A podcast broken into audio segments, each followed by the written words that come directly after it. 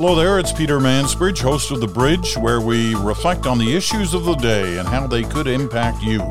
Politics, public health, technology, they are just some of the topics you'll hear about. Cut through the clutter and tune into The Bridge, a Sirius XM podcast available everywhere. You're listening to a Frequency Podcast Network production. There's an old adage in journalism and politics and a few other fields that when both sides are mad at you, it means you've done a good job. I'm not so sure that applies to Quebec's new housing bill, however. See, usually the both sides thing applies to a single issue, and it's a sign that a workable compromise has perhaps been found. Nobody gets exactly what they want, nobody gives away too much, and you're done. But when both landlords and tenants are mad at you over the same bill, but for completely different reasons, that's a sign things might have gone off the rails somewhere. So, what exactly is in this new law that is intended to help ease the housing crisis? Why does nobody with a stake in it seem to think that it actually will? And are we sure they're right?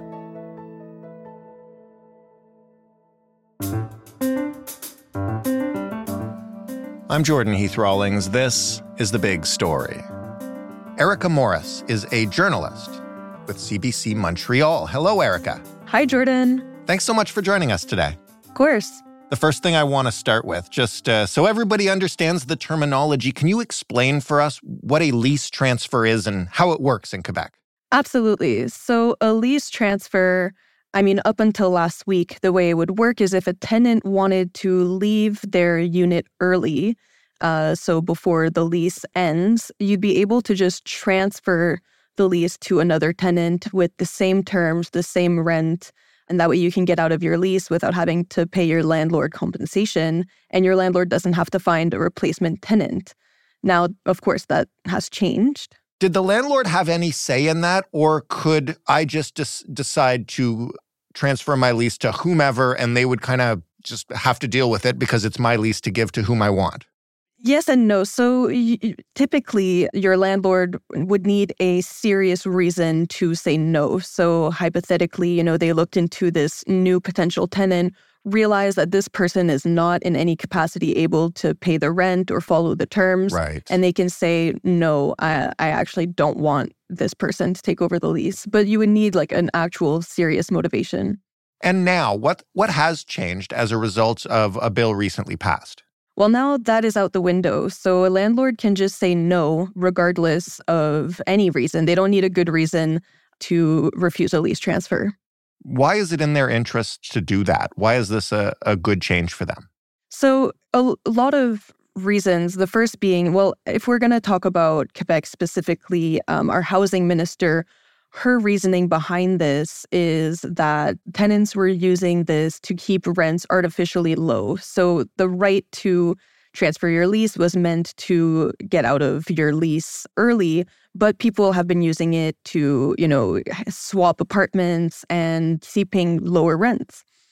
But now a landlord would be able to say no hypothetically keep, you know, the building vacant for however long and then hike up the rent after a year of the building being empty. How are rents doing in Quebec anyway? I assume they're up, like they're up everywhere else in the country. Oh, yeah. We saw the highest amount of, like, the highest increase in rents to date last year. So there is a very big issue with affordability, which is why a lot of tenants are upset at this law. Now, the government is saying that there is a section in your lease called Section G or La Clause G. And this section, landlords have to fill it out. They have to indicate the highest level, like highest number of rent that someone paid in the last 12 months because your landlord is only allowed to hike up the rent by a certain amount of percentages, either like whether it be the same tenant or a new tenant moving in, you're supposed to keep it within a, a certain percentage, but a tenant would have to look at the clause G, see that the new rent that's being proposed is much higher than the previous rent, and then go through the whole rental board to get that fixed, can pursue the landlord for, you know, if it's false or if they went too high. So the government is saying there are provisions in place to keep this a certain level of rent control even without lease transfers. Okay, but in general, what do housing advocates think of this? And and I'm glad that the government is making a point of the clauses in the bill, but how, how do they justify doing this at a time when rent is already surging? Housing advocates are upset be, and about this law for many reasons. The first being, you know, in terms of lease transfers, the the clause G, a lot of landlords don't fill it out or they lie, and a lot of tenants are not aware about this. You know, you you have to be really informed. You have to know your rights. You have to I don't know, have been in touch with a housing advocate or read the news really closely. But a lot of most people just don't know and they don't check when they sign their lease. This is the part of the new bill, or the new law, I should say now, that has attracted the most attention. But this is a big housing bill in Quebec. What else is in here? How broad is it? It's quite broad. I think that there's uh, another part of it that has garnered a lot of attention and has upset landlords because our housing minister keeps saying that this bill is to quote unquote bring balance between tenants and landlords in terms of housing rights. And a big thing that changed is on evictions. Now, landlords have to compensate the tenants that they evict a lot more. They have to give them one month uh, worth of rent for every year that the tenant has lived in uh, the unit uh, for a minimum of three months, and then it's capped at 24 months, and reasonable moving expenses. So a lot of landlords are upset. They're saying I shouldn't have to com- like give as much indemnity to the tenants I evict. And housing advocates are saying, well, that's simply not enough because if you've been living in your unit for 10 years and your rent has stayed at a certain amount, you're going to leave and enter the housing market where apartments are twice or maybe triple as much as you're used to paying and those indemnities that you were paid that compensation just won't won't last you long enough to to make a real difference. When we've spoken about the housing crisis in Quebec on this show before it's usually focused on Montreal, probably in a, a discussion in context with Toronto, Vancouver, other expensive cities. What about the rest of the province? How is the housing crisis manifesting in smaller town Quebec or even in Quebec City? The housing crisis is province wide. I believe that the vacancy rate across the whole province is now 1.3%. So all regions are hit really hard. It's not limited to big urban centers. It's not just Montreal. It's not just Quebec City. It's places like Granby, like Trois-Rivières, everywhere. Everywhere's feeling the crunch. And give us a sense about Montreal in particular, because again, for Canadians who haven't been there in a long time or haven't been paying attention, Montreal um, used to be the city in Canada, the large city in Canada that people associated with affordable housing and achievable rents, right? Like a university town, an artist town, etc. To an extent, it still is. If you look at Toronto, if you look at Vancouver, Montreal is still affordable. But the idea is we want to keep it that way.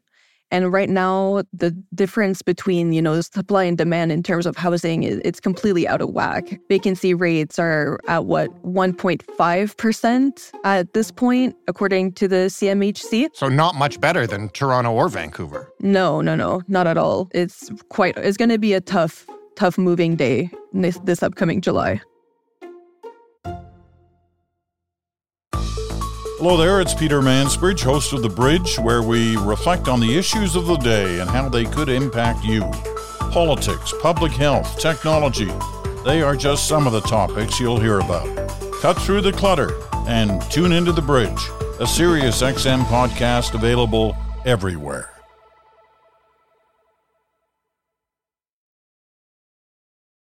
You mentioned supply and demand. This bill is also intended to address supply. Give us a sense of what it does. Well, funny you bring that up because I'm actually working on a story dissecting uh, this specific part of the bill that should go up at some point this week. They did include a provision in the law that would allow municipalities to you know, go around certain zoning laws and fast track construction permits for promoters. And so there's there's two ways that this goes. First of all, any building that has 3 units or more that is mostly social, affordable, or student housing can get fast tracked. And then in areas where the population is higher than 10,000 people with a vacancy rate lower than 3%, any amount of housing, like any housing project, can get approved and fast tracked. Now, a lot of people are upset about this because they believe that it's giving uh, municipalities a lot of power that could open the door to corruption, to favoritism, to all sorts of things. While others, especially construction associations, they welcome this, but they're saying, look, the housing crisis is not just one crisis, it's multiple crises. And so the biggest aspect or the biggest hurdle that they face is often bureaucratic red tape. And so they're happy that that's going to be lowered, but they still need money. The go- provincial government has not invested very much into housing. And I guess we'll wait till March to see how much they're going to put in the budget this year. And then, secondly, there's a labor shortage in every sector, but that affects the construction center. And there's another bill that's being talked about. It's called Bill 51 to modernize the construction sector, but that hasn't passed yet. And so there's a lot of issues. You mentioned mm, the different ways around this new law or how it might be abused. Is that an issue in Quebec? Has there typically been uh, corruption in the housing industry? I- am familiar, I think, with Montreal's municipality, at least, has, has struggled with corruption in the past. Oh, yes, notoriously. There was the entire Charbonneau Commission that came out like a decade ago. But I think that because of this, because of this corruption, I mean, Laval uh, the city of Laval just last week or the week before said they recuperated like millions of dollars that were lost in the corruption era. But now there's these frameworks that have been put in place because of the Charbonneau Commission to try and prevent this type of corruption from happening again. However, you know, like I said, there's still the idea of favoritism. I right. mean, if we look at the Green Belt in Toronto and the Doug Ford parties, like these are things that could happen here too. For those who aren't familiar with it, tell us about Moving Day in Quebec, why it's so important, and what it might look like this year. Well, Quebecois people like to do everything en famille, as we say, um, and that includes everyone moving on July 1st. Now, is that a little nod to Quebec separatism to do it on Canada Day? I don't know, but many joke that it has to do with that. But the point is that most leases in Quebec start on July 1st. And so everyone is moving that day and everyone's looking for an apartment on the same at that same time. Now when we were talking about lease transfers, one thing that was nice about that is that if people wanted to move, I don't know, in February or in March and there's not a lot of apartments available because the leases all end on June 30th, that was one way of getting an apartment. But when everyone's moving all at once, it can make it quite difficult to to find a place. You're competing with everyone else for the same apartment at the same time. I see. So there'll be more people on the market at the same time on July 1st or ahead of July 1st, I guess. But obviously still for years now, at least no no new supply. I mean, I think that the CMHC said that in Quebec, we need to be building 150,000 new housing units across the province over the next, like per year, over the next decade if we want to preserve affordability. And we built roughly 30,000 units this past year. So we're nowhere near the target. When you talk to housing advocates, you've mentioned a couple of times parts of this bill uh, that they're not fans of. Is there anything in here that they think will work? Like I'm looking at the evictions, uh, and obviously maybe they say it's not enough, but like I often, I guess, when we talk about housing policy on this show, I tend to lean more towards like at least trying to do something, right? Which it looks like this bill is. Yes. But, you know, there's a lot of other things that could have worked better. First of all, advocates have been asking Quebec to create a rent registry for years. And, you know, there's even a website that has been developed by a group called Vivre en Ville that the government could just take over and include data in. That way, tenants, you know, we like I was talking before, Section G of your lease Well, if you don't know what le- like how much rent the previous tenant paid, you could check the rent registry and that would add that layer of accountability. And so I haven't heard very much positive about this bill from anyone okay. that I've spoken to. However, there is an amendment that was slipped in towards the end of the studies of the bill that includes or allows uh, something that we call accessory housing. So, take a house in the suburbs, for example, that would have housed only a single family. You can now get around certain zoning laws to create two units out of this house and make it a multifamilial type of housing, which is a soft densification. Now, a lot of people are are very happy about that part um, and say that this could be a good way to you know create more housing but without the limits of the construction industry when will we get a sense of what the actual impacts of this bill are, regardless of what the government says versus what advocates say? Will it be like around July 1st or the days after when we figure out how many people are still looking for homes? Yeah, I would say so. Or even next year when the next CMHC report comes out and we find out what the vacancy rate is, how many buildings or how many units were built. Like there's a lot of, it's going to be hard to quantify the effects of the bill for sure. But I mean, we're going to see data on eviction numbers, how many evictions there have been, how many repossessions there have been, how many people are still on waiting lists for social housing, how many people end up on the streets. Like these are all things that we'll have to wait and see. Usually it's true that when uh, opposite sides, like landlords and tenants, both don't like something, you must be doing a good job, but maybe that's not the case here.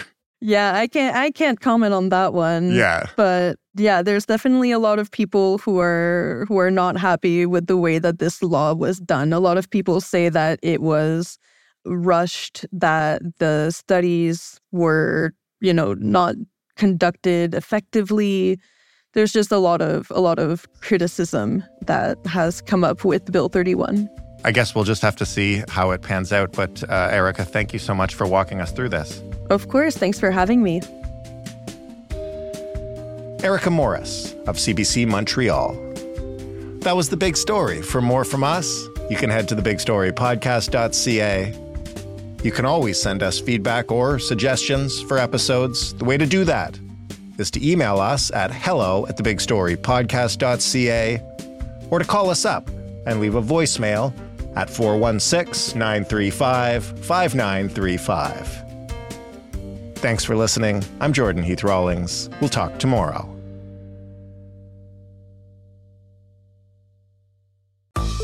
Hello there, it's Peter Mansbridge, host of The Bridge, where we reflect on the issues of the day and how they could impact you.